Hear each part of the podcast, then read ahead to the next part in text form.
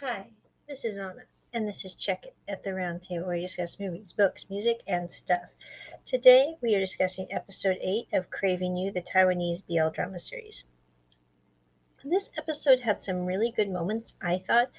Overall, I wasn't, this isn't one that I'll probably watch quite often, although I might do a rewatch on it because it did have some good points. But this episode was really about it opened with Kent and Kane. Um, Kane got out of the hospital, Kent took him home, and it's really cute in this episode because he found some food and he said, I'm really good at making things that aren't just desserts. And he basically cooks for Kane, and Kane spends the night, or, or excuse me, Kane spends the day at his apartment rather than going to the office of his manager simply because he's still feeling pretty sick. And Kent just kind of takes care of him for the day. We then switch to um, Soda and Noah have had their issues. Um, Soda has a moment with Kane where they kind of resolve where they stand. And I really like this moment because Soda's like, you know, we had a moment when you know we were in high school and and Kane's like yeah we did that's why I wrote the song 8 seconds but you know that's over that's not here anymore soda you're moving on you're with Noah you're getting married and I really like how how Kane just kind of looks at him and laughs and it reminds me of there's a famous line in the book of Proverbs and that whole book is pretty much attributed to Solomon and then some of other sages. But the thing I love about the line is there's a line where it says that Lady Wisdom laughs at the future. And I've always thought that's kind of an interesting line to put for someone that they laugh at the future. But when I think about Kane laughing in this ser- in this episode, it's like he's not denying the past. He's not even denying that he and Soda liked one another. He's simply saying that's in the past, Soda. You're moving forward. You have Noah. You guys are going to have a great life together. And I'm going to have a great life as well. And I'm not denying the past. In fact, I wrote a very popular song that everybody likes called Eight Seconds. But I am saying that that's not the present. And that's not going to be either you or my future, you or I's future. And I think that one moment with Kane laughing is probably my favorite in this episode because he's sitting there going, I know this isn't what's going to work for you and I, but I also know we're both going to end up in good places.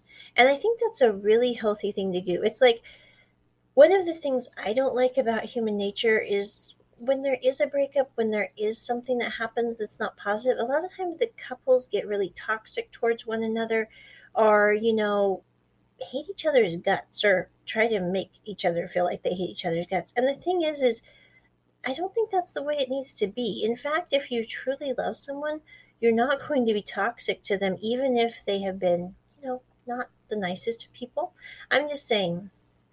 And I think this episode really showed how you can healthily take care of that breach, that issue that when it arises, and how to look at it and just go, I'm going to laugh at this. Not like this is funny, but like we're both going to be in good places. We're both moved on and it's going to be good. At the end of this episode, um, Noah has left Soda. Um, Soda went to go see Kent and told him that, you know, I'm not with Kane. And Kent's like, yeah, I know you're not with Kane. I knew that Kane would not be choosing you. That doesn't mean that he chose me. It simply means I knew that he wasn't going to go have a relationship with you.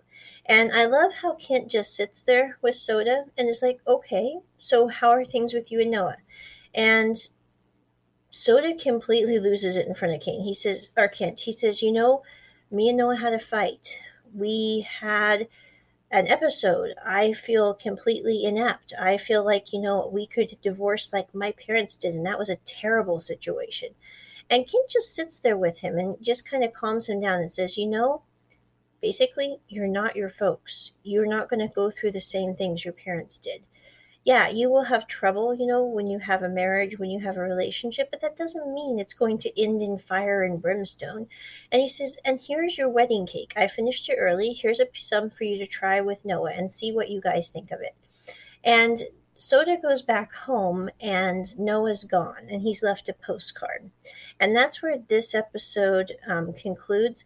There is also a brief scene with um, Kane's manager, Ray, where Ray is asking why, if it's true that he and Kent are a couple. I fail to see why that is the manager's um, job to know, quite frankly. Although I do know in Asian drama, if there is a musician show and they have to have a pretty pristine life in the drama, so they are constantly watched or, to avoid scandal. I don't know if it's like that in real life, and really that's neither here nor there. But at this point in time, I'm going, why is it Ray's business whether Kane's with Kent or not? And Ray's basically saying, you better not be with Kent. If you are, it's going to cost you everything we've worked for. And really, Kane's sitting there going, I'm not sure what to do with this information. Kane denies that he was with Kent. He denies that um, Kent took him home to take care of him for the day when he was super sick. And he just denies everything. I think he does this because he's scared about what it could cost him in the long run for his career. And at this point in time, he's not willing to take that gamble because he still hasn't decided if he wants to be with Kent or not. And that's where he stands on this.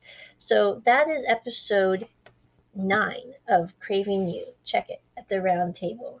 Bye.